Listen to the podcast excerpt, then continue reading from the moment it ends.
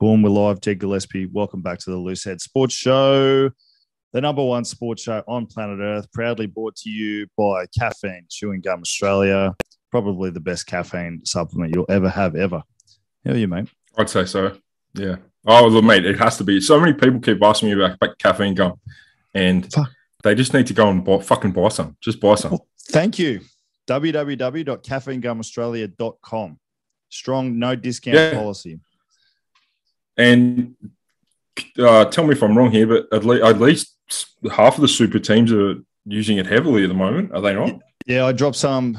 Uh, I've got AFL, NRL, so Tahs buy it. Brumbies have bought it, not recently. Rebels buy it. Um, Force buy it.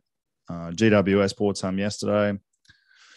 Sea Eagles. Yeah. Well, look, you know, if you want to be successful, get some caffeine in in your gullet. Get it in now. If you like seeing me do very little all day, every day, and going to the beach four times a day and drinking six to seven coffees a day, then please buy Caffeine Gum Australia. well, I do. Well, I just do rugby stuff all day. Yeah, good. Um, Anyway, we had some rugby on the today, weekend. sir? We did. We had a We had trial game. rugby. We had rugby. Yeah, we did. What? Super Super Rugby. We had a trial game for Souths. Um, there was an A game. There was a Super W game. Um, there was a mate. There was a lot happening on the weekend. Wait, who did you play? We played the Tahs 20s, so we had like a mixed sort Ah. of grade Colts team, and we we played the Tahs 20s, uh, which was a very good experience for some of the new boys and the young boys, and um, good to see where some of them are at. Um, then the A game was on, and I'm pretty sure Tahs started well, but the Brumbies came back. The Brumby runners came back and and sort of put it on them in the second half, and then then this was all at, at uh, Foreshore Oval, otherwise known as Rob James Rob James Park. Uh, then Super W was on it. It might have been the longest game in human history, Jed Gillespie. They played two 30. Oh, it was an unbelievably long game. They played two 30 minute halves and then they played two 15 minute sort of halves as well. So they had the four breaks. So it just made it go real long. Uh, but mate, really enjoyed it. Some of the collisions that go in and the Super W puts the boys to shame, to be honest. All I was going to say is that the, the collisions in Super W, massive, mate. Some of the girls are just putting in huge shots. Uh, I, I really enjoyed watching it. And um, yeah, it's a great weekend, mate. What, what do you think of the Tahs game? I'll, I'll come back to the Super W later because I actually watched their trial match the other week as well. Um, and I enjoy it. It's good, but I've got another topic for that one. Uh, the Tahs game. Um, I got to be honest. I think the Drua were awful. Um, wait, but at the simultaneously, I think the Tahs were good. So it's not one of those games where the Tahs could have done anything and still won. I think they probably could have won by sixty or seventy uh, if things went their way. Um, they they they look good. They did some things well. Um, they you know they defended well. Um, they did the, they did enough to sort of to get over the line. I think it was a good start. Um, but the Drua for me are going to be bad. Yeah, I agree. I think they're going to struggle to win a game this year. And after watching the Tahs game, I think they're going to win quite a few games this year. Um, did you know the the pleasing thing, and it's a good sign of any rugby team, is that I, I thought they did play well, and con- compared to last year, it was is certainly an improvement on last year.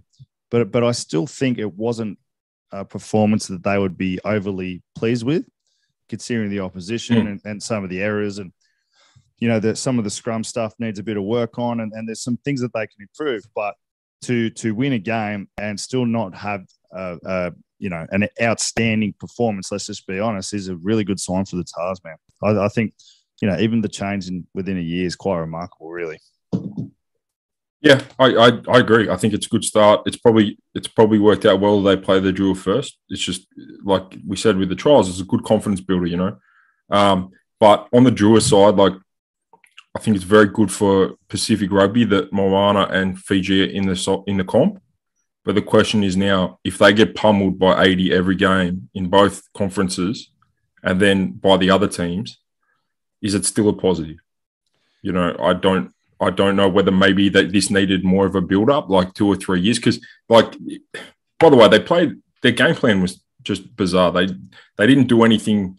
They played like a almost Six Nations game plan where they went to their lineouts and their scrums, and none of it worked. Um, they didn't sort of rely on any of their natural flair, which they have because I watched the trials. So I just don't know whether it'll end up looking like a great thing if they both go through their conferences hammered. It's an interesting one, isn't it? Because it's it's I I I remember I did a podcast with DC where I talked about this, and and he he's been one of the few coaches, certainly that I know, that's that's started a new franchise or a new team.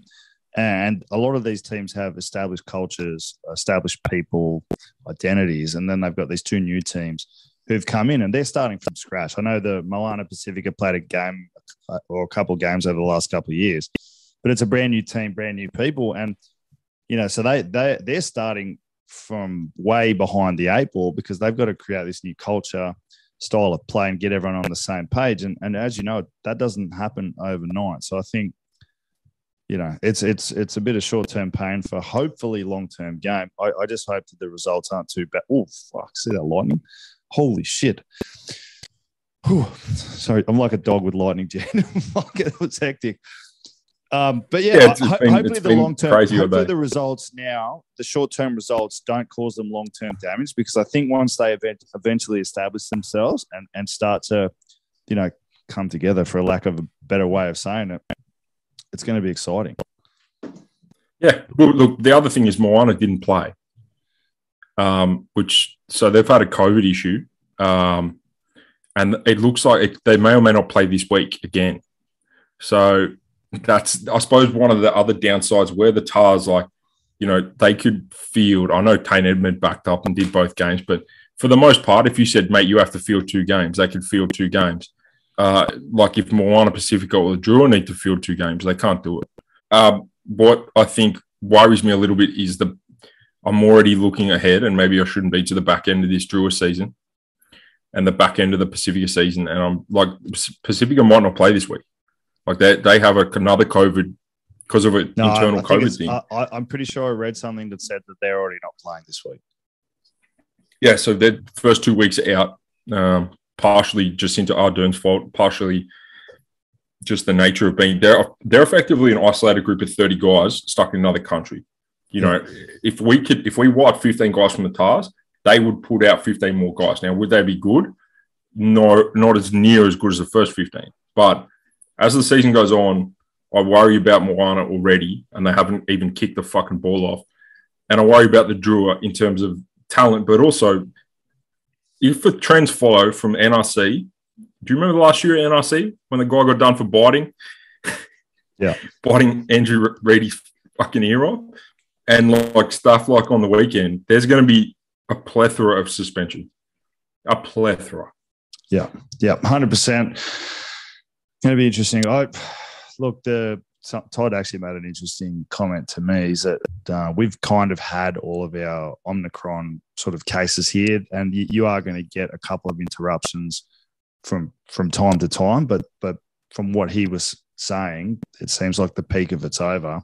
Whereas New Zealand haven't had that yet. So whilst for some of them they haven't had a hugely interrupted preseason or season, it's coming. So that they will lose guys uh, to the dreaded C word during the season. And then perhaps, perhaps when they eventually get over here, um, the competition might be a little bit closer. That's the hope, anyway. yeah, I think that, yeah, I know it makes sense. I mean, they've been, the whole country's been locked down. Um, anyway, on, on to the next. I thought the Rebels Reds was a grind. My takeaway, my big takeaway from the game was there's I don't know how the Rebels are going to score points. Don't know how they're going to score tries. I, I don't see it. I don't see it happening through the set piece. Their back row was is a pure work workman back row. They got uh, Wallace guy down playing number eight, Wellesley and Brad Wilkin. Those guys all just work. Um, the back line wasn't particularly inspirational and isn't at Super Rugby. I don't know how they score points. That's that's what my takeaway is. I think they kick a fuckload of penalties. Um, but I don't think they had the only guy real game breaker like line break Bender was the reserve number eight who came on big unit and carried like an animal. So I yeah. just don't know how that team scores points at the moment. Um, someone someone pointed something out to me maybe last year is that um, one of the things the Reds do to get to get their attack into the game is obviously get Taniela Tupou getting go forward. And because they have him and he's very, very good at getting them go forward, the rest of their attack kind of flows off him. Whereas a lot of the other teams do not have that type of character. And I don't think the Rebels, unless you get that number eight starting, which you probably will this week, going off going off that. Well, actually, no, he won't because the captain's the captain's the number eight, so he's going to be coming off the bench all year. So you, you really no. Wells, Wellesley's at six. Wellesley's at six. Um, okay. But there, there's a young a young fella. Oh, I don't know if he's young. He's young to me. He, uh, Wallace at eight. So right look, yeah, I, they need they need like you said, they need something to to change their demographic. Oh, look, they have a young five eight as well, um, Carter Gordon. I I thought, did you watch the game? I watched the first half. I didn't think he was very good. Um, I mean, I think you get some you get some leeway when you're young, like, and he's really young, like you know, 21 or something like that. I think he had a game or two last year, and he and he might have done some good things, but at the end of the day, you can't you, you don't you don't get points for sort of just because you're young. So he wasn't overly great. He didn't control the game that well. Kicked a few balls out in the full. Um, they really, really, really need their guys back. They've got a few guys out and they need them back because at the moment, um, I think there would probably be one up from the Drua down the bottom. What about the Brumbies game? Did you watch that game? Brumbies Force? Force, Force are a decent side the force rotation side. It's going to be, I, I, yeah, they're gonna they're gonna trouble some people. I, I I'd really like to see them play the Tahs right now because I need to figure out whether that would for me figure out how the sort of true power rankings are. Um, what were your thoughts on it? Yeah, um, the first half stats was something like 120 tackles to 19. So the Force had all the ball. And then and then mm-hmm. apparently the Brumbies had something like seven line breaks that they failed to capitalize on. Um, I probably switched it off at about 55 minutes. It was just getting a bit grim, um, con- considering the amount of rugby I watched on the weekend. Obviously, the scrum was good. I like the Brumbies more, as always. Um, they'll they'll win a lot of games. I think they got some improvement there as well. But if you're if you're making 119 tackles, the Brumbies made in the first half, uh, and still winning the game, you know, it's not a bad result. Probably not the performance they would have liked, though. No, I think I think the Force are capable of making some games ugly this year. I like that, and that's and like it was probably a bit of an ugly game. Um, making that sort of those tackles like that percentage is very very impressive to do. Um, but also the Force you know, at times they earn their possession. So, uh, look, I think the force. Uh, it's really interesting where they sit. I think they'll they're not thin necessarily squad wise. Like I think some like some of their second string guys are effectively as good as their first string guys. Yeah. Um, I think they're going to win some games. I think they're going to win some games. They seem to have recruited the opposite way to all the other Australian teams, where they've they've gone for a little bit of experience with their sort of second, third string guys, which you know, if you think about it, it makes a lot of sense. so smart. Makes it's so smart. And that's what I mean. Like, you know, if at the Tahs where your first string guy, he's probably better. Oh, I'm not going to use it. Like the your Reds first string guy is probably better than the Force first string guy, but the second and third string at the Force, I think, are are, are very capable guys. They're they're my who. If I was putting a squad together, I'd have as sort of my squad players, guys yeah. who've done six years pro.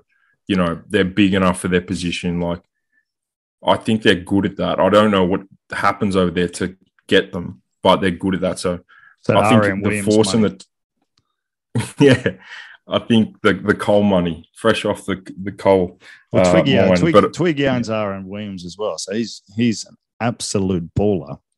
You know, so what yeah, what what would Greg Holmes want to play at forty five years of age still? Yeah, I don't know why you would want to play 49 years of age, but the yeah, look, I think the Tahs and the Force for me are on a similar little plane in my mind. I'd like to see them play. What would you, um, what would you, what would you have like going from the Tahs game? What would be the improvements you'd like to see this week? They're Probably playing a proper set piece this week. Yeah. So they've had like set piece ascendancy for the last three games, including the trials, um, and including the Drua, who you know take away there was penalties galore, and I think the ref personally just decided he was going to start penalising the Tahs. Um, I don't know. There was just the same collapse forty five fucking times.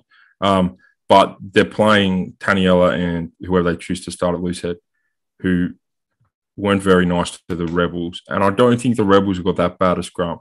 Um, so that's going to be a challenge. Um, the other thing for the Tahs, which sound like a fucking broken record, but I think if they have Porecki has to play 80, I think, if they if they want to win tight games.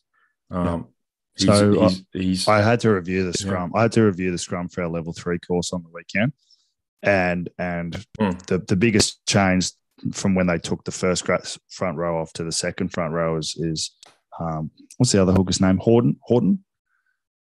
Yeah, Horton's Horton's scrummaging at an angle, and then because he's doing that, Tetra's at an angle, and all the weight of the scrum was going onto to Young Tiarm. Um, but with when you got Dave Porecki there, the scrum's better, the line out's going to be better.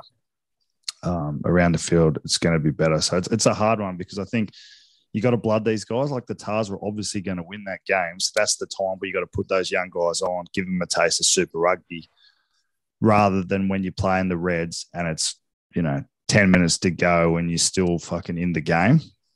Does does that make sense? Yeah, well, yeah, it makes sense. But uh, look, I think so you got to balance. You got to balance progressing the, these guys. You got to sorry, you got to balance progressing these guys with winning games because there's a point in the season where they will need them.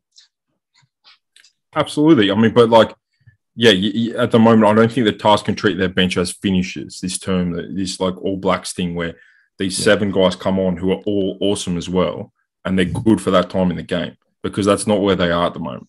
So, like the Reds playing Taniela for 80 when they've got fucking hard games, I think a lot of these guys have got to play massive, massive minutes in order for the Tahs to win tight games.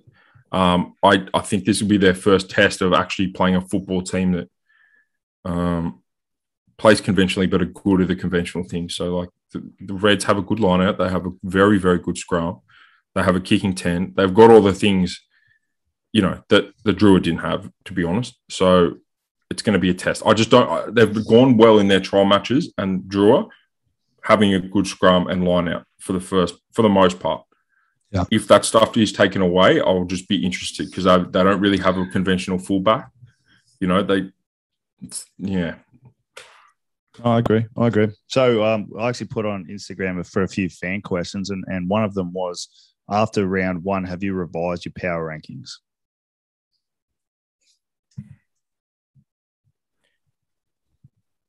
I think the I think the Brumbies would have to be one. Uh, the Reds have been a bit shaky, so yes, I've revised them. Uh, I still think the Reds will win the comp, but I'll have Brumbies one. Uh, I'll win the Australian version of the comp, and yeah, like they'll be the top of the Australians. The yeah, the top of the Australians. Yeah. Was there anything that's a, this is a two part question from from um, you know listener? Um, were there any any surprises from round one for you? Um, wait, just quickly. It'll be so it's now Brumbies, Reds. Uh, I'm gonna have Tahs up to three. Yeah. Force, Rebels, Drua. So yes, being changes galore. Um, yep. but the Rebels are in big trouble unless they get their guys back. I'd agree with that. I, I, reckon when it gets down to late in the year, Rebels, Tahs uh, will be a very interesting game because there'll be a lot of Shute Shield guys, hopefully a lot of Eastwood guys playing. Uh, were there any any um, surprises um, from from that round for you? Yeah, I, I thought, I thought, we, I, I, I again, I, I mentioned it. I thought we'd see a little bit a different game plan from the Drua. I thought they were going to light it up, score some tries from 70, 80. They beat the force on the bell in the trials, 100 meter try, you know. So their whole game plan was um, was a surprise to me. I thought we'd see some more points as well from the Reds. Um, I just thought like they've got a they're an electricity factory in terms of like, you know, Petaia, O'Connor, the back row at plus one, who are all amazing. Yeah, um, Harry, Harry so Wilson. I, I thought I, we'd Harry Wilson. Like I thought we'd see some more points. So I, I was a little bit surprised that that game also wasn't, um, you know, up in the sort of thirties, thirty to fifteen or something like that. But there, there got, wasn't any major shocks. Have you got a player of the round?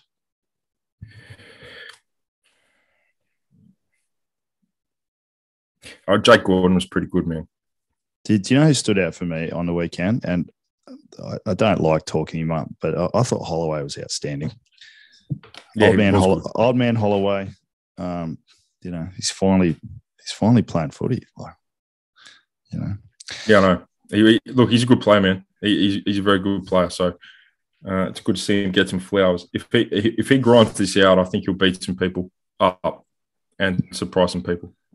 Uh, we should start a publicity campaign to get him in the Wallabies, but I don't think that would actually help him uh, if we No, did that. it would hurt him a lot. it definitely would. Um, all right. Did you have anything else you want to talk about before we go to some fan questions? Anything interesting? Yeah, I do. I do. So quickly. Go. So the Tahs, Tahs are playing the Reds. Um, uh, Tahs are 375. I think that's probably a bit long. Um, they're, they're, that'll be closer than people think. Unless the Reds unlock something that they haven't unlocked yet, that'll be closer than people think. Brumbies, Fiji, uh, that could be Brumbies. 100. Brumbies will kill them. That could be 100. And I think the Force are going to beat Rebels. That think- will I- I be just- they had- either, that will either be a great game or a terrible game uh, to watch. And uh, I'm with you on that. I agree with you on all three. I think the Reds will beat the Waratahs though. I hope I'm wrong. Yep. Um, Now, we anything ain't- else? I've got one. I've got, I've got one thing to raise. Go. One thing, and it ties back to Super W. Did you see the um, thing going around Instagram about women's uh, women's sport and their pay discrepancy? Yes, but y- yes, I did. Yes. Yeah, I just it was interesting. I was having I was discussing it with a few people. We've tried to solve that issue here before, but um, it was interesting to see actually what the pay what the payments were. Um, Yeah. particularly in the W. Uh, I don't think it's called W anymore. Netball was was interesting. I thought the WAFL or AFLW, or like whichever way they they're branding it this year was interesting, but it came back to the that shared it? I've seen, I've seen it on a few pages. Can you remember anyone that shared I'll- it? I'll see if I can. uh, two seconds. Uh, I found it interesting. Well, there's two ways to look at it, right? If you look at it from a purely like revenue model, the payment isn't going to be good. Yeah, here it is. So minimum wages of women in sport. I'm just going to send it to you. Uh, AFLW 16,000, WNBL 15, WBBL 26. That's not a long tournament. Uh, A League 16 grand, Super Netball 43, Super W unpaid, NRLW 8,500. Um, and then that compared to the the guys who were very, very low, I thought. Um, Lower, certainly lower than you'd expect, particularly with the AFL.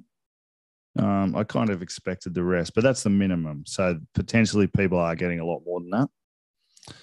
You know, Yeah. it's, it's, I suppose it's the- that- yeah, well, like there's two ways. There's two ways to go about it. Like you can Yeah. pump money into it.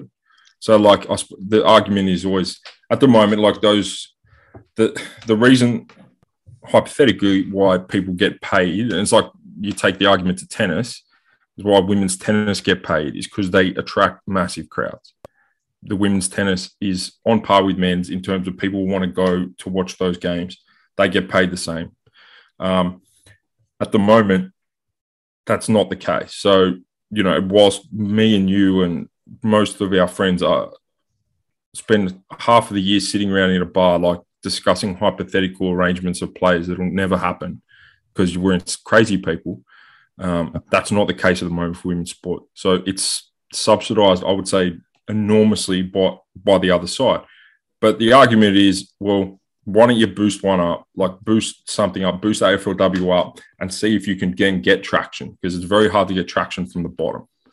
Um, and I don't really have an issue with that. I think it's worth a test case in certainly one of the one of the sports.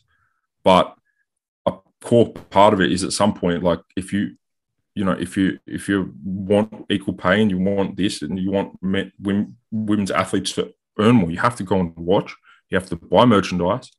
Yeah. You have to support the team. You have to do all that shit because, like, in the same way that like 12 of my mates are all nerds are sitting around at 4 a.m. doing fantasy football, like that has to carry over a little bit. And that's the, like, that's the way that, you know, wages will go up. I completely agree. My my argument would be so a lot of people would make the the argument about that, but my argument would be that um, if the marketing revenue was relatively equal, then maybe uh, they'd have a chance of boosting the profile for the sport. That would be my counter argument to that. Um, but I Yeah, no, no, So- no. Um, I agree. I'm, I'm with you on that. So, like I'm saying, like let's boot. Like I think one of the sports should boost the marketing profile. Like get it out there, get it happening.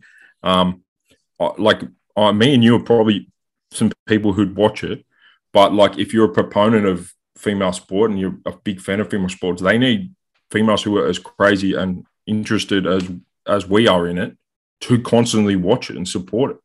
Yeah. Um, so I'd happily see that as a test case, but otherwise the thing that was resounding from that for me is the fact that the men's salaries are also awful. So, That's you know, the- in again, sports where, again, that's the, that's the minimum. That is the minimum. yeah, I know, I know, but like how many? We, I know a lot of fucking people on the minimum. Yeah. or not, not the Well- minimum, but like not far off. I would have thought Super Rugby would be less than that, actually. Fifty-three.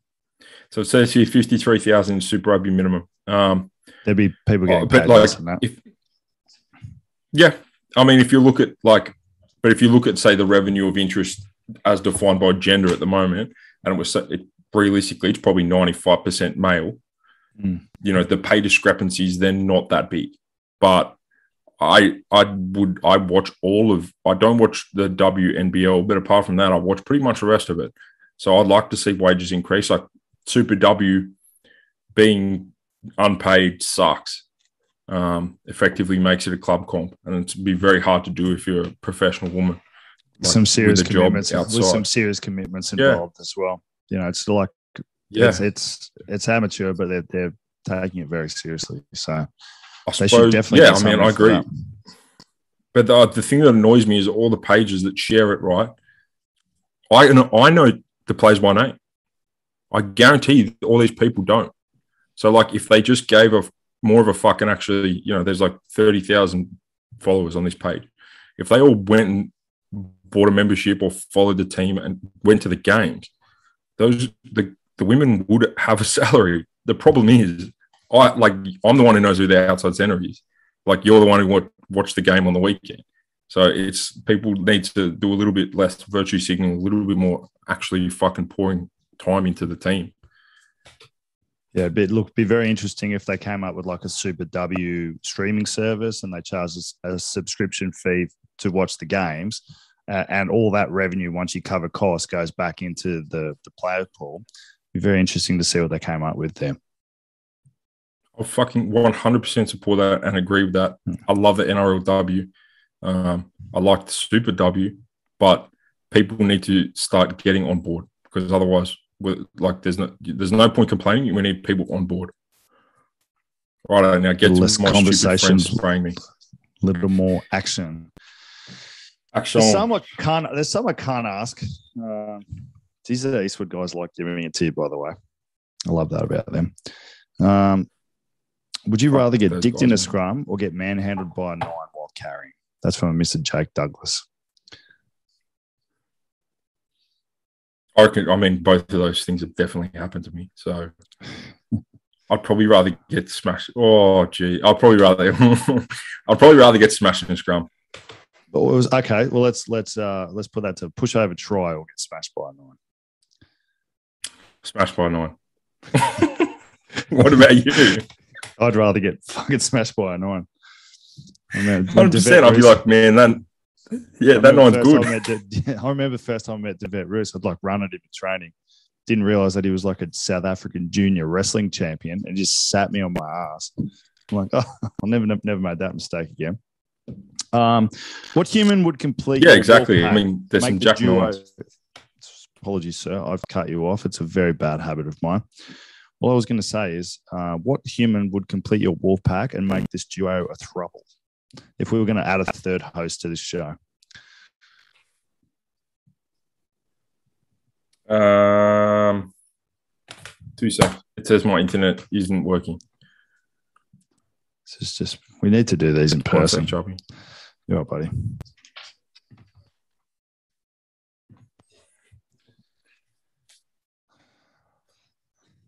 Is it the rain? It's kind of backed off here.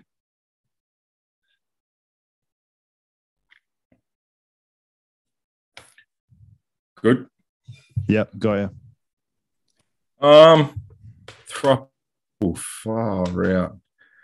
uh, not enough people know the person, but Dave Portnoy would be my number one. I love Dave Portnoy. I what want him about people that now. I, I love him Um, too. Look, a bit of a hero to both of us. But uh, if we could actually get someone that was a possibility, who would that be? Saying Dave's unavailable. Um, Who us 25 podcasts? What's one more for him? You know, from the sporting world, I'd love to get Peter FitzSimons on here and just hammer him about being a communist. Um, Would you actually hammer him? I reckon I could actually get him. yeah, but like what, as a regular guest or one off? Oh, I'm not a regular. Well, maybe not not a regular guest, but He'll want to he'd definitely do it. I reckon. he'll want to talk rugby, and I'll just start asking him about his economic policies. Uh, oh, Chubby, I don't have a good answer for this. Have you got someone you'd go to straight up? No, I, I- look, obviously, if like for the, the views, it'd be good to get Michael Hooper on every week, or Nick Nick Yeah. Honey Badger Cummins. He'd be awesome. You know, Yeah, I wouldn't mind knowing. I want to know what went on backstage of The Bachelor. That's for sure. Um, but I don't, That's a ball of move. Yeah, I don't- I don't- By the way, I love that from him. yeah, well, I don't. I, there's one jumping out of me from the media that I'm like, oh, I, I desperately need Waleed Aly on here to fucking drown out my drown out my rant. Fuck Yeah, that. there's guy, a bro. strong no Waleed Aly policy on this show, mate. Strong no Oh, Waleed Aly policy. hate that Alrighty. guy, bro. What's next? What would your porn star name be? To to go to something serious all of a sudden. You go first, bro. Fuck this segment. This is bullshit. You go first. I'm fucking sick of this. What the, well, like of the of the remaining questions, that's like the only one that I could ask. You're kidding There's some, oh, there's some terrible ones. Like, have you got any tips for a young bloke looking for love? That's that's another one. I had to cut the first half of that out though, because because you probably don't. Yeah, really okay. I I got some tips. I got I got tips for that. I got tips for that. I, my advice would be play statistics, date way far better looking people than you, and then as soon as you find one, try and have a baby as fast as you can. Lock her in. So, so she can't leave you. Yep. That's um, That that'd be my that. That's my I advice. was, I was going to say, is do it once you've had a sporting career because, uh, you know, that shit gets complicated, son. All right. Anything else, Mr. Jed Gillespie? Oh, oh, oh, actually, I wanted to ask you. You, you're obviously a big Justin Trudeau fan. Um, what do you make Not- of what's going on in fan. Canada at the moment?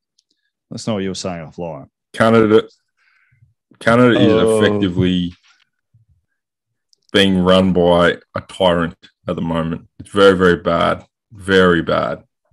Um, he he tried to bring in some crazy laws as well.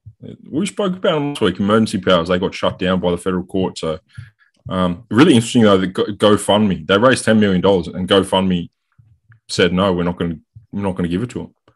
So they're all vaccinated as well. Like the vast, vast majority of them vaccinated, but it's very, it's it's a, such a weird political time. It really is. Um, Yeah. Canada's Yeah. bad. Canada because China, China, Canada at the moment for me. Ooh, Canada was, mate, Canada was always the place, wasn't it? It was like the fucking the place to go. But yeah, from all the stuff you're hearing now, it's like you wouldn't go near there. Yeah, we're always been really similar to, to Canada, like very liberal, like you know, like very welcoming with our thoughts. But they've, I don't know, for the first time ever, been actually asked to like put under some pressure with something, and they've not handling it very well, unfortunately. So I sat on a plane Um, once to Hong Kong, and uh, it was China Air, and there were two non-Chinese people on the plane. There were two blokes that weighed over 115 kilos on the plane, and they sat us both right next to each other. And uh, he's a guy from Whistler in Canada, and geez, that sounds like a place, Jed Gillespie. People like you would really enjoy it. Yeah, I man. Imagine. I've heard I'm I'm not a snow sport. I like snowboarding, but I'm not like a guy who went and did like seasons out there. I've heard unbelievable things about Whistler. Effectively, it's the you know where I lived in America equivalent. It's just it's just heaven on earth. So He called it Never Um, Never Land. So you go there and never grow up. And he was telling Well- me stories about how he'd go like cross country skiing, but he'd have to take a knife and a gun just in case they came across like a grizzly or a wolf or something Yeah. like that. yeah, or just a, an angry sports fan. Um, I, I would I would love to live in. I just just uh, besides the current environment with uh, uh, Commander Trudeau, I would love ca- to be in Canada. I've heard nothing but good things. Um, they love rugby as well, uh, Big, mar- which is big good. marijuana country as well. which is good for you. I'm not. I don't like marijuana. Um, I'll tell you. Oh, actually, I'll tell you what annoyed me this week, Chubby. Uh, Do you follow like Rugby Pass and all those things on Instagram? yeah, but only just see Oh, what they're they- doing. The highlights they put up of the MLR are the worst fucking highlights of all. They're the most American things, bro. They're like the reason why we love rugby. It's just like one guy passing it to another guy.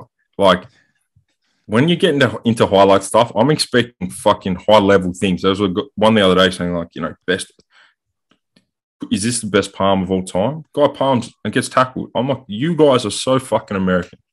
Um, I, there's a chance they'll turn it into a different sport over there. I, the MLR is, um, I actually think DC got in and out at a fucking great time because the, well, I think it'd be a really fun place to go to play football, but Americans just have a strange way of Americanizing everything about the contacts and the rules. They they nonstop talk about the rules of the game. It fucking drives me crazy.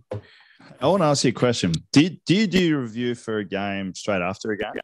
So, like, you played at three, finish at five, and then you'll do your review that night, or do you wait till the next day? I'll probably do it that night, or at least half. Interesting. I saw uh, the Tahs boys all did it the night after that night, straight after they finished. Going, Yeah, um, I like I, I do None it. of you would have slept. They wouldn't have slept, then gone straight to a coaching thing the next day. Yeah, it's it uh, fucking sucks. Like A little um, bit different at Shute Shield because you're finishing at five. Like even if you stay for a couple of beers, you could be home by seven.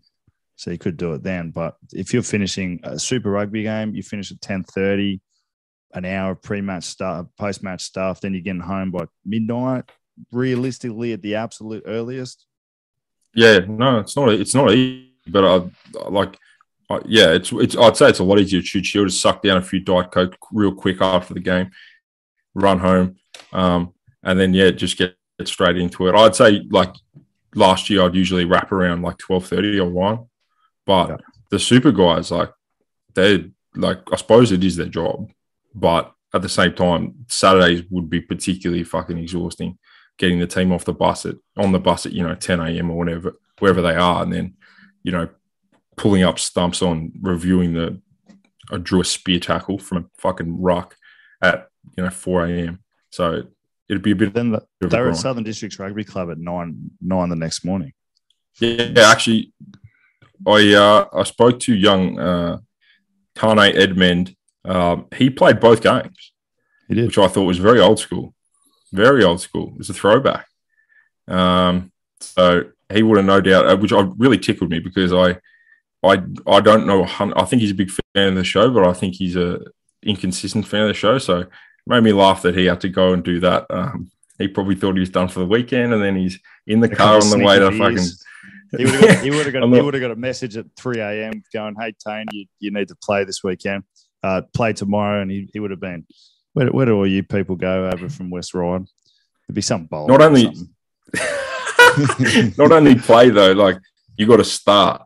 You got to start at ten in this game. Oh my goodness me! So actually, that reminds me. In I, I know in Ireland, so like the Shute Shield equivalent in Ireland, the AIL, um, second grade play on Sunday. So only first grade play Saturday. So if you're on the bench for once, which we've both been on the bench for once a few times, there's no, no drinking Saturday night. You've got to be on the bench on Saturday. You might get 20 minutes, and then all your mates go out in Dublin, fight people, kiss Irish girls, and you just got to be what having a tea or being really pissed. Why do they do that? Just to, I have no, no fucking idea. I had uh, Tom Murphy, who's our seven at Eastwood. He played in it. Another friend of mine played over there. Um, and yeah, it's, you just don't want to be in second grade. I, I mean, if there's ever incentive to train hard, work hard, it is Maybe to that's why. play your Maybe game on. Saturday. yeah, that's it. Well, it's like, I, I reckon it, the hardest Actu- job in shoot yeah. is being a third grader and then having to sit in the bench for second grade. Like the lower grade guys that have to sit, and then all of a sudden there's an injury in the first five minutes, and they have to play two full games, and then sometimes they might have to sit stand by for first grade as well. I've had to do that a few times. Yeah, mate, uh, uh, absolutely, guys have had to do that. I think certainly from it's happened a few notable times at Eastwood, like you know, very very obvious where someone goes down the first thirty seconds or something like that, and I think the guys have made a habit of like giving them their match payment because like fuck me, imagine playing like 80 second grade like you get very cold after that game. You're probably buzzing or you're sad from whatever you happened. Have been, you wouldn't have been eaten since like very early that morning. You know, dehydrated. Fucking yeah. hard, man. It's a, it's actually a skill. I I really liked playing off the bench. I because I fucking hate warming up. Um, so I liked playing off the bench, but you know, a lot of guys like to be nice and warm and like, you know, do everything. Uh, you're for. I don't care what you do on the sideline during the Shute Shield. You are fucking freezing when you get on that field and everyone's pissing sweat, gassed. Um, it's it takes a while to get in the game. It's hard. It's really hard. You gonna play this year? No, no, no, no, no. I actually we did a when you play, I'll clip this. Yeah, you can clip it whenever you like. Oh fucking you can have the keys to my car if I play. I um but you don't want it. It's a shit car. I I we did Balmoral on Saturday as a bit of a get out there, see the world. Uh, so I went and I had to take shoes for someone. I obviously forgot to do that. So I gave my shoes. Uh, I thought I can just sort of stand halfway uphill. And uh, have you ever done it? Nah, never been. Uh, it's a, it's a basically go from the beach of Balmoral all the way up to the road, probably like six, 700, 600 meters and yeah. inclined. inclined. Um, but after sort of half a rep, I was like, I can't stand here and watch the boy. Like, I need to do it. They're going to yeah. have any respect for me. So I did about three barefoot and I fucking could not fucking walk the next day. Couldn't walk. I, I still got massive, massive calf problem. I'd have 20 calves, but big problems with them. Um, and it just made me think I don't ever want to train this hard ever again. Yeah, it's funny, isn't it? Once you've lost it, you've totally lost it. Eh? Like I was half tempted to play third grade maybe this year or fourth grade, just for like an excuse to exercise because I've been so lazy lately. And then um, I started going to training, like obviously coaching. I'm like, there's no way I'm doing this, man. No way in hell. It's too hard. No. I think I used to always think the same thing walking, like, you know, when you're getting ready to go, uh, like get strapped for the game or whatever the fuck, walking across watching second grade. I used to look at the contacts and go, Oh, I was the same. Hell. Third grade, the same. that looked awful. There's no way wow. I want to do that. And then you play first grade, and it's like another step up as well. Um, actually, yeah. you know, it was very interesting seeing the 20s game and then the A game straight after. Just the huge, the huge jump in standard. Very yeah. noticeable when you see it one after the other. Oh, mate, um, so different. Like I, my first year at Colts, I played grade first, and then I went back to Colts, and the speed it doesn't sound right because Colts guys should be faster. The speed of men's games is so fucking fast. Like if you're coming from Colts, even up the grades, like that's one thing you notice. Obviously, skill level changes, but the fucking speed of first grade versus first Colts, it's like watching it on times two. It's just so fast. Um, and that's what, yeah. When's your first trial game? 12th, I think. Okay, so coming up pretty quick. Does that make sense? Yeah, 12. Yeah, yeah we, um, 26 we split this week, we, so two weeks after. We split out, well, like our first trial, we sort of, we have two sort of intermingled teams rather than a first grade, second grade. Yeah. Um, we've been doing that for sort of three years, I think. So yeah, we'll, we'll have that for the first trial, and then I think they'll start, uh, like you know, picking the side after that. Who um who are you playing? I believe we're playing Gordon straight off the bat.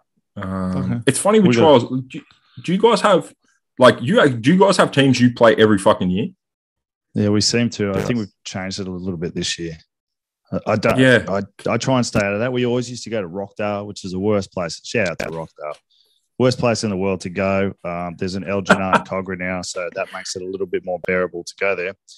Uh, Elgin, a big fan of the show. We will take free food for sponsorship if you want to sponsor us, Elgin. But yeah, usually the same teams every year, but I think they're mixing it up this year. We're playing trials at South as well. Yeah, from what I gather, the trials, and I this is based on some very loose, like me observing, but the trial situation is very much like, "Hey, Chubby, do you guys want to play a game?" And then you're like, "Yeah, we, all right." I don't know why we didn't ask. And we just tee it up. Well, but like, think back, back like a decade. I I can only remember playing sort of max five teams in the whole decade. We always play Sydney Uni, we always play Gordon, and we play West a lot and like that's we we that's mostly our three trials. I don't know who do you guys got? Uh, we've got Gordon and East. Ah, uh, Warringah. Gordon and Warringah. We've got a trial in Bowral versus Queanbeyan and the Illawarras. Illawarriors in a couple of weeks, and then Gordon and Warringah. Awesome. So yeah, so it's a nice. I love Bowral. I love Barrel. I've never been. I've never. Shout out to Barrel. Shout out to mate. Great. It's fucking great. And the the Bowral Blacks um home home ground is where they had the last trial the other week. It's great. It's fucking I, great. So I had this thought. I had this thought the other day, and I'm not saying we could do it or should do it. Would you ever? Do you, do you ever reckon you could do a live training session with another club? I'm sure I've asked you before. Oh, like a scrimmage. Yeah. So just say like Eastwood and South, we're going to do a forward session, and we're going to do 15 live scrums, 20 live scrums, whatever it is, and then we'll do like a, a block of mauling and a block of lineouts. Like, do you reckon that that would work, or would it just go to absolute shit because guys would get competitive? Because I know England, England sometimes do it with Georgia, um, which would be fucking pretty rough with the scrum. Horrible. But, yeah, but but it might maybe if you're doing it against a team that you don't play against, maybe that's how you do it. I don't know, but well, they do it in the NFL. You see it on like yeah stuff, they do like, you know, the Cardinals and Seahawks will do like a scrimmage where there's no contact, but, you know, the attack and defenders are running their routes. Um, yeah. So I don't know, man. I've never fucking, I've never thought of that in my life. Mm, never. I, had that thought the other day because we were, we were scheduled to do a session with Waratah forwards. And I'm like, fuck, I imagine, I wonder if other teams would want to do it because you want to put your guys in game situations. There's no better mm. way to do it. You know, then you probably get people like James Whalen just going full crazy. I had to bring him up. Shout out to. Shout out to Wilo. No, he, I think he'd be fine. Um, yeah, I, I think that'd be interesting. I think I could see, like, I could see coaches being interested in that. I could say, I don't know why that doesn't happen at the moment. I mean, you're not going to do it with Sydney Uni, so going to fucking want to punch their heads in. But, yeah. and show Sydney Uni, I'm just talking about my players, especially not the guys who wear the gold jackets in the fucking crowd. Um, but uh, like with two teams who are fairly amicable and like at the right point in preseason, I think that would be quite useful. Yeah, the, the only thing I would think is, is if we're doing it against you guys, we wouldn't sh- want to show any of our lineouts. We wouldn't want to show our maul system. Well, that that's the you know right, that's so that's the downside to it, it. Yeah, yeah. See, it reduces it where like I'd I'd be like, right, guys, you can only do, you know, this first 15% of lineouts. So you can't do anything after that because it doesn't matter what happens today. Really, what you get the most out of is scrummaging. So, really, yeah. we're, we're taking these back now and we're effectively we're, we're taking our scrums on the road. Basically, that's the theory. Yeah. No, no, it's interesting because you get guys that like the same guys scrum against each other every week. And, and yeah, some, yeah. People, some people do different things. So, trying to give them more game specific sort of looks, I guess, if you will. Um, yeah. yeah. I mean, that's in essence, uh, the, the that's why like if you do in any position you have a guy who's fucking played a billion games, man. He's already that's why they're so valuable now in the under 25s comp is because like he doesn't have to do this travel. You know what I mean? Like he's already played that guy. He's played that guy. He's played that guy. I heard a thing when I was young that Ben Robertson used to write down all the tight heads he played and what they what they did. Yeah. And I don't know if that's actually true, but that's effectively what you get with your experienced guys. You, you just you sort of know how to play. I remember playing, thinking guys packing certain ways, what to do on certain days, and I think you'd get that in any position.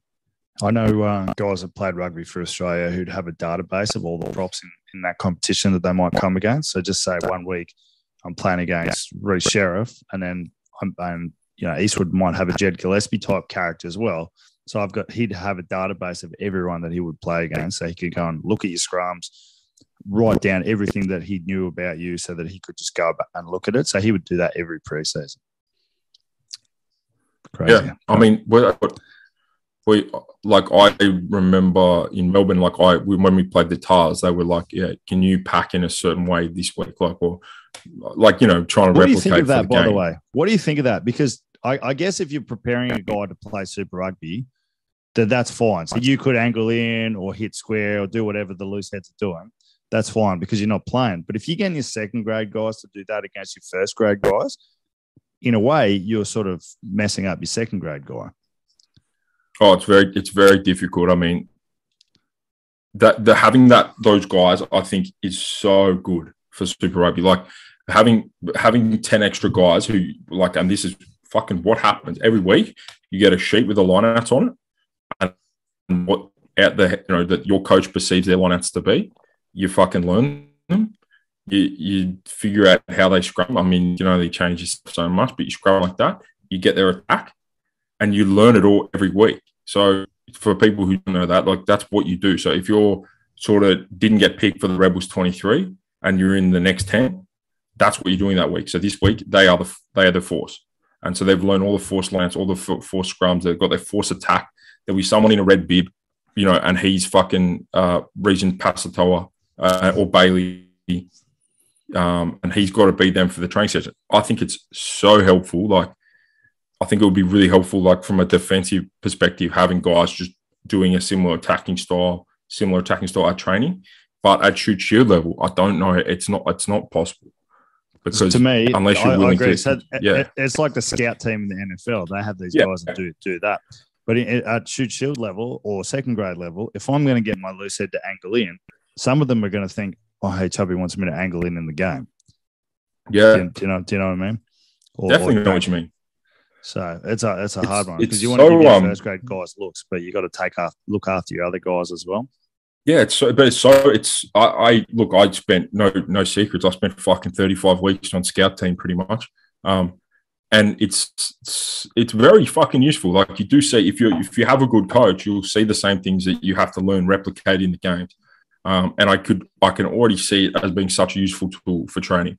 It's just me having ten fucking guys who I could be like, okay, you know, run an eleven pattern and then kick the corner and just do all the things that um, that the team you're playing do, but you can't do it at um at Shute Shield because you're just knifing ten blokes who are probably next up to bat.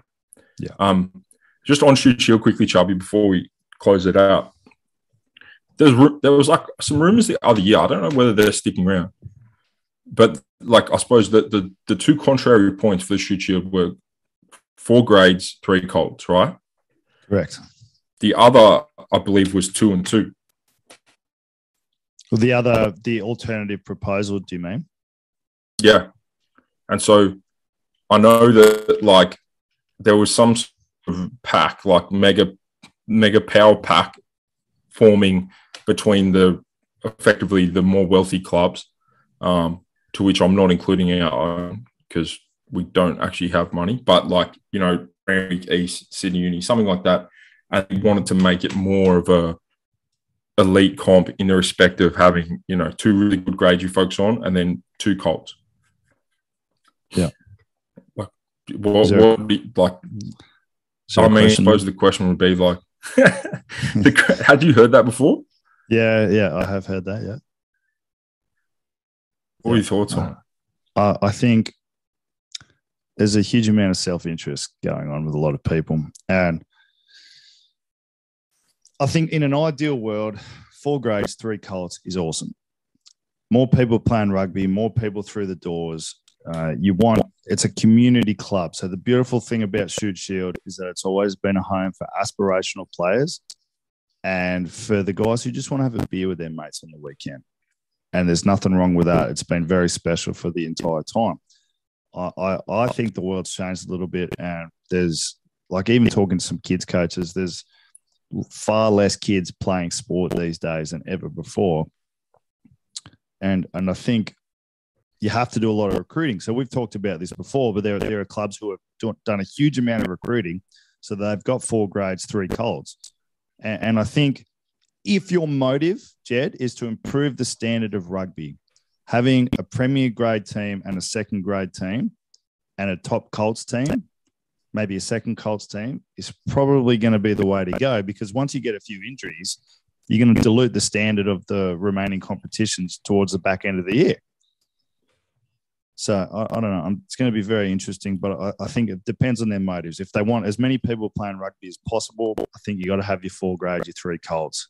If you are looking to improve the standard of rugby, I, I think that's going to make it very hard if you have all those grades. Yeah, man. I I I sort of your first take. I couldn't have said it better. I I didn't like it at all. Um, they're like the best. The best. I mean, I'll say not all clubs have massive culture. And that's not coming from like some sort of fucking high horse where I think we're the center center of culture in the world. I think we need to be way better actually. But like South has a fucking huge culture that comes with the club. And a lot of that is generated in threes and fours.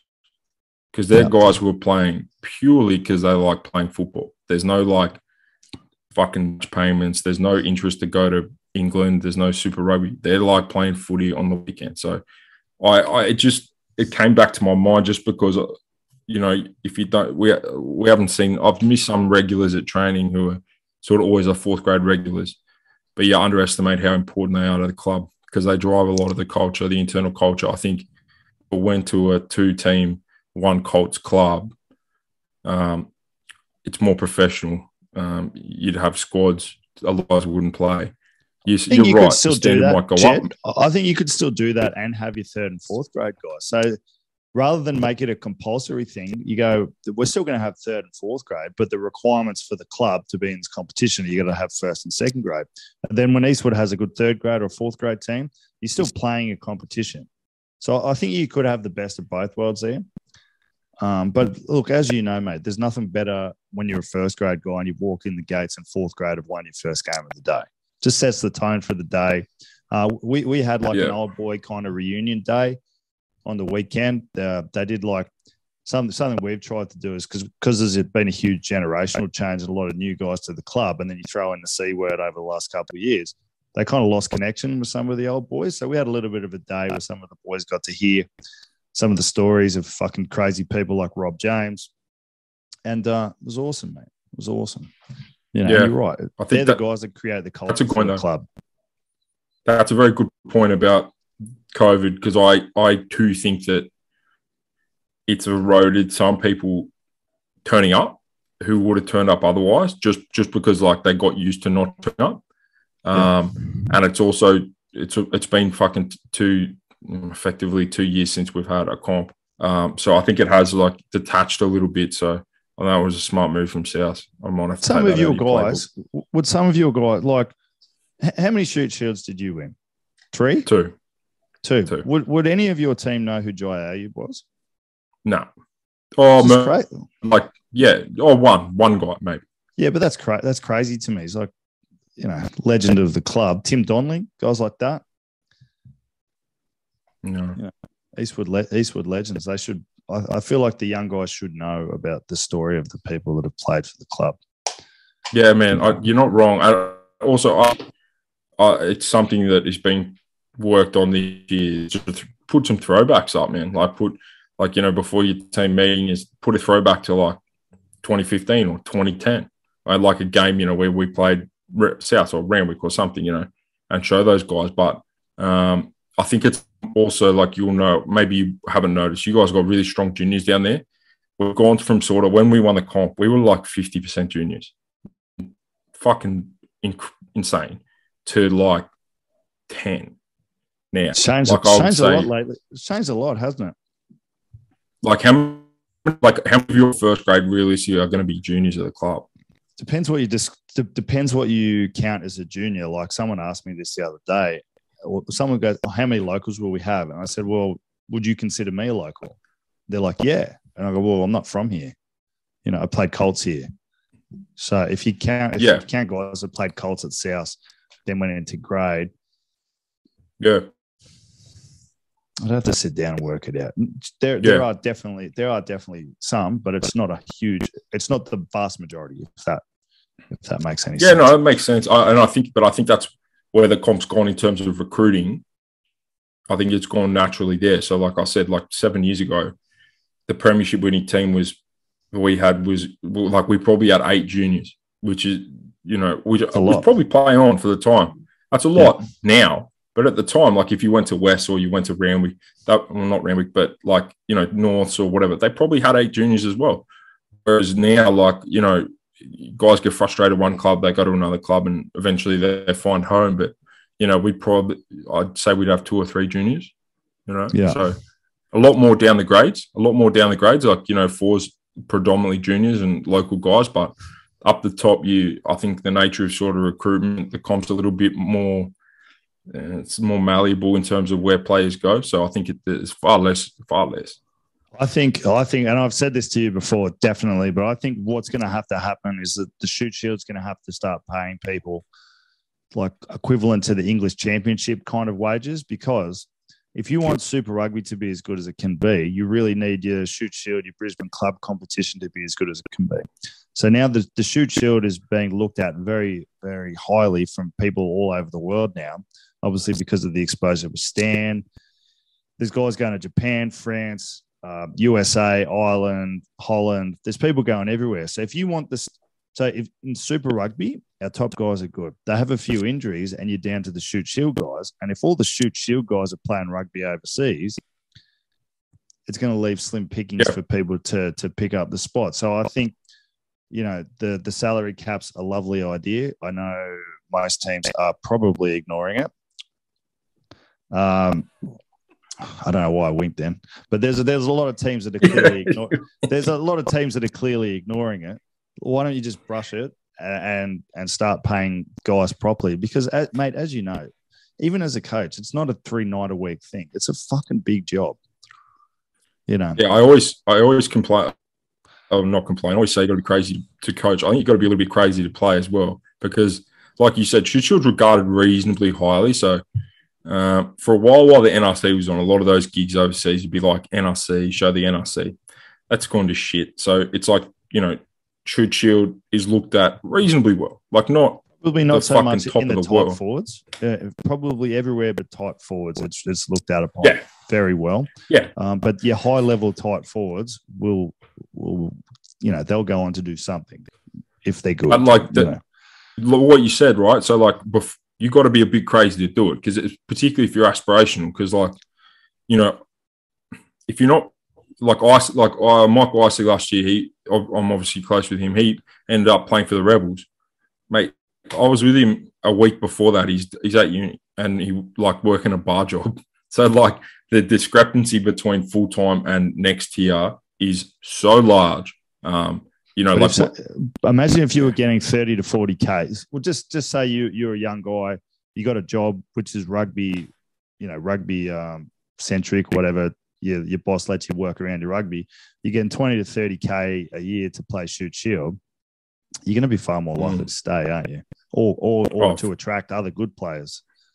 You Well, know, you're going to get, yeah, mate, one one million percent. Like, yeah, bit of help with rent. yeah, unless, yeah, unless you got a loophole in your, like, unless you're from a country of Asia, like, unless you got a Lebanese passport, you got an English passport, like, you're screwed at the moment. So, um, if mate, if they were paying that, I'd probably still be playing. Realistically, But like, 100%. Like, just think about this. work around Like, You, you live at home, you still you get an extra 30 to 40K a year. They pay you rent. You, you're not going to go overseas for anything that isn't substantial or, or a life experience at this point. So you might go to the MLR or Japan, basically. Yeah, but like Mm. the you see it. At, tell you what you see. You see it in the Mitre Ten. You do. It's not common, but you see like a 38 year old guy who's it retired from Super Rugby, or he, he he's sort of fallen out of Super Rugby, and he's still playing for Hawke's Bay because Hawke's Bay he gets a decent wedge, and he can still play good quality football. But like, there's absolutely no doubt the retirement age is falling lower and lower. It would would be vastly reduced by like more more money. Like people have to start working. Like, like I could give countless examples, but like you know, like Sam Ward, he could play another five years, man. He's a fucking animal, but he's got a he's got a full time job. He's got a business. Like, Yeah. but if you threw him, you know, thirty grand, you know, it's different. It's different flavor. Can I ask you a question? And I know you I know you got a big going on, so you have to go soon. But No, the, right. t- I'm all the. TV rights money How does that work? Because I remember when remember when they started broadcasting more than a couple of games a week for Channel Seven or, or whatever when the East guys bought it and it was like club TV. I can't remember all the details of it. Um, but my understanding of it is that there's very few people that are actually getting money from that TV revenue, and it certainly isn't the clubs. Is that Yeah, an we don't accurate statement? Yeah, yeah, no, no, clubs. You know, no, if if you at the time, right, when they were doing the Stan deal and the the Fox Sports deal fell through, right? I think it was Raelene Castle at the helm, helm of the pirate ship. Um, she, we, the Shute Shield was offered money to be telecast by itself, um, but we got lumped in with the rest of Australian rugby. So they were trying to do a deal at the time. Ended up doing with Stan. Stan's great. Don't know whether we get any money from it, but we actually had at the, first year of seven, we were paying to be on seven. Shute Shield was paying to be on it. Um, and this, I can't remember what it was from, whether it was a streaming service or whatever, but they were going to pay the Shute Shield $250,000, $500,000 to telecast the Shute Shield. So, uh, but then Raelene came in and lumped us in with the ARU and Super Rugby so that we were sort of sold as a package. Uh, Yeah. So, unfortunately, any revenue that was going to be a massive turnaround, by the way, from paying to be on TV to getting paid. Oh, You know, look, no, no I'd- doubt it's awesome, and Yeah. the clubs can make money through sponsorship, you know, all, all that kind of stuff. But but what I'm saying is, like, Stan's obviously been very successful.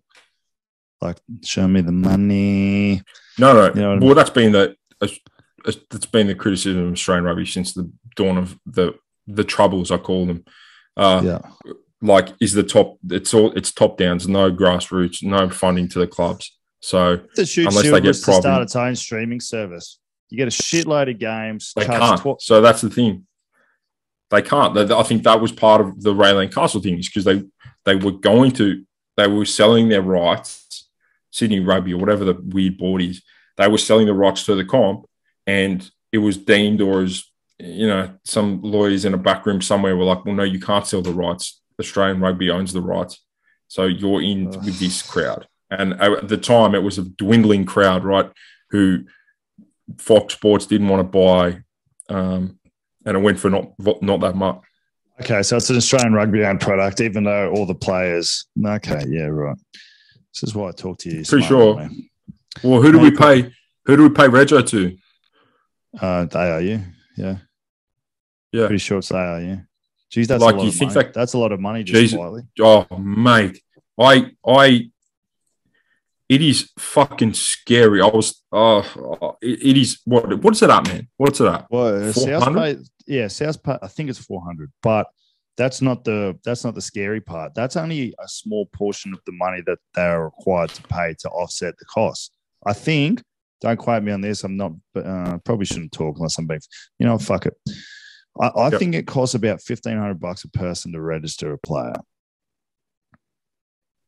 How the? What are the fucking expenses? Like where are they being carried over to? This is what I've been told before. No, It's- it's no, stuff, no, no. Stuff to do with insurances, all that, uh, the ARU requirements, all that sort of shit. I, I probably shouldn't talk unless I got all the details. But um, the the money that they ask the players for registration is only to offset the co- the cost that the clubs pay, and it's only a very small portion of it. No, I, I don't disagree with that. I don't think we, that's speaking out of turn. I don't think you're speaking out of turn to say the registration fees are fucking insanely high, even when offset. So, like, we're probably doing the same thing as you, but Yeah. guys fronting up, and got to remember, this is all the grade. So, the first grade guys maybe take it out of the match payments from round one and two. The fucking fourth grade guys who are paying 400 bucks for a pair of shorts and to play on the weekend. You're kidding me. Yeah. So, it's They need to do something man. about that. It's Do you guys have it? Do you guys do? Um, yeah, no, let's not go into that. But yeah, I agree. I think, and and if, imagine if you're uh, like for kids sport, I think the registration costs are getting higher. So if you've got multiple kids playing, you know, summer sports, winter sports, some of them play more than a sport at a time. It all adds up very quickly. They need to do something about that. I haven't got a solution. Hey, it's yet. not good. I well, I don't know. I'd like I'd like to see where it goes personally, but Interestingly, Yeah. subbies don't pay many fees, apparently. So I- I'd like to know how that all works. Subbies- I've been told subbies- subbies don't really pay much. Subbies are run by New South Wales though, rather than ARU. I think okay. maybe different governing different governing body. But yeah, look, I think the the the fucking summary is we. I think everyone's paying way too much registration, and I think that if Shute Shield was an independent uh, product that was sold to people, you get a surprising amount of people willing to pay five bucks a week to watch their team play. I think you'd actually get a oh, you'd get heat, a lot. A yeah, I agree. You would, um, mate. When you, get, you know South is on the come up again, but when remember when we were in the finals, kind of regularly, sort of 2010, hmm. you know that kind of era. Man, I'd get messages from people in the state, all over the world, checking up on how we're going. And I'm sure when you guys were winning it all, uh, you would have got the exact same thing. So there's a huge undercurrent of support for for club rugby. Um, mate, I, we've we've definitely talked about this, but I think the national club comp thing's got to happen as well. I I, I've thought about it a billion times. I don't know how it's done. Well, I, I think what if you had like a two tiers, or you had like a system where the top four teams went through every year? the, the the difficulty in that is having arrangements for the top four before they are the top four. So like how yeah. do you arrange? So you'd have to give you'd have to give them like a mini preseason and then the funding. Yeah, you're right. Wouldn't work. Yeah, it's look, it's complicated. I I I, I we played twice in that sort of national championship thing, which no one watches, but it was fun. I think the concept's great, but what will happen then, Chubby, as well? if the top four teams from New South Wales go each year, right? All the talent in the comp is going to those top four teams. All the talent. So even more so than now, where you know guys will go to like uni or they'll go to Eastwood because they like they think that that's where they they'll get looked at the most. If you've been in that, if you're likely to be in that, so if you're a uni or like whatever is the normal top four, they are going to get flooded and completely empty the rest of the comp. So strong points. It's strong points. It's complicated, ideally, man. Ideally, in an ideal world, it would be awesome, but um, I guess the reality of it, you're right. It'd be great. It'd be great if there was enough money. That the problem is not all teams would want to chip in, right? Because a lot of the teams would be like, "We're not going to be in the top four. I'm not putting fucking fifty grand in something we're not going to be in before it happens." But if there was enough money to subsidize a tournament where at the end of the year, the top three teams, top four teams from um, New South Wales played the top four teams from Queensland, one from Canberra, one from Melbourne, um, one from WA. Yeah, that would be really good. And I think people would watch it because people actually care about their clubs. Um, but to have that happen, you'd also need not an exorbitant amount of money, but a fair bit amount of cash to run that, which I don't yeah. think anyone has. Till you for us, save us. You for us, mate. Uh, this has been a good chat. Anything else to finish this off? Any thoughts? I don't think so. Rugby season's messages? approaching. Uh, yeah, no, I will say. Uh, I think the Tahs. I think the Tahs could be a problem for the Reds at this point in time. I just don't think the Reds are on. I think Brumbies versus Fiji should probably get postponed due to possible homicide. And Rebels versus the Force, I think the Force will do it. I think the Force are going to beat them. So I haven't looked at the odds on that one, um, but I ah. think I think I think they're the picks for me. No, I'm uh, picking a South Eastwood grand final this year. I'd be happy to do that, mate. I'm going South Eastwood grand final straight to Aspen Rugby Fest, so that would be great. Are you going to you go to Aspen? Yep. With with the team, or are you just going for a visit? With uh, Pacific Beach. Oh, that your old team from over uh, in um, oh man, Fuck, subsidized, Sub, heavily oh, subsidized. how, how, good are junkets? How good are junkets? The only I will say, Chubby, we uh we we tried to get into the over 35s division, which I think I could pass as very easily. Um, but they actually changed it to 40 and over now. So we unfortunately now have to play in the uh in the opens. under 40s comps, so the opens, and we have obviously the Ben, the head coach, uh, Johnny Grant, myself, Nick Batcher, Oh, um, good team. Good team. Oliver, Oliver Strange for Sydney Uni. So we're, we're heading over from this side, meeting the American guys there. But I have a very bad feeling I'm going to have to tackle some former fucking All Black playing on 20 grand just to turn up or something It's, it's funny how seriously the American guys take it. We played in a sevens oh. tournament in Alaska and um, with Deadwood, and it was amazing. Yeah. If you ever get to go, go to Alaska, mate. It's it's like how the world was before human beings fucked it. But um, this crazy Kiwi guy who, who owned an excavation company, ended up just over a period of years would just landfill on the side of his house and just build a rugby I've seen field. it, man. I've seen Uh, it. It's crazy. incredible. Incre- and you- you're playing a game. It's like eleven thirty at night. The sun's the sun's out. And, know, amazing. But we, uh, we played the U.S. Army Sevens team, and um, Oh, you know I was play. I was, and we beat them in the rounds, and then they they got some guys in for the finals. And um, you know, there's a video of them all kneeling over, like stretching and praying and doing like all serious stuff. And we we didn't even warm up, just standing around having beers. And, oh, mate. you know, The Americans, Americans are different grave. You see what I'm saying? And I've still, I talk to my American friends every fucking day. But, but when I first got to America, by the way, if you're out there somewhere, I wish I would put this up separately, and you want just an experience, go play rugby in Texas or California. Unbelievable. Um, but he, I got to training, and batches like, look, I know you're not going to like this. We're going to have to do contact, heavy contact once. If you fucking whack some people and you run over some people, you never have to do it again um, because that and all they do is contact over there. So I got to my first session. I fucking hate contact. Anyone who knows me well, Chubby, you know me well, know that. I had to whale some like guys who probably never played the game before. Wild three or four of them, no contact for the rest of the season. But so what happened? They just wouldn't train with you, or like or no, they'd be like, oh, okay, these guys can do it. You know, like these guys, oh, they know what they're doing. But like all Americans is just full contact all the time. So like a perfect session for them would be five meter five meter drill down the train tracks, just fucking 20 on 20 all in brawl. Um it's they do so much con it's but so he basically was like, if you do a good job this one session, we can just sit out of contact the rest of the year. And that's what we did. That's fucking awesome. Fuck, I wish I could do that. I wish we could do that. No, I don't fucking play anymore. Um, mate, that was good. I'm looking forward to this weekend. It's all going to go around again. This season's 16 for me. Shute, shield. Crazy. Mm. You be you be getting up there as well now. Yeah, 12, 12, 12. It's a grind, mate, but it's uh, it's a lot of fun. Um, thanks to everyone who's been listening. Um, please like, subscribe, share. Video's been a bit shitty with this one, so we'll probably just put it out in audio. And um, any any closing remarks, thoughts? You know, No, no, no, no. Predictions? But, but back the line, back my back my tips, mate. They came through last week. They'll come through again. No worries, buddy. Well, let's uh let's end it there.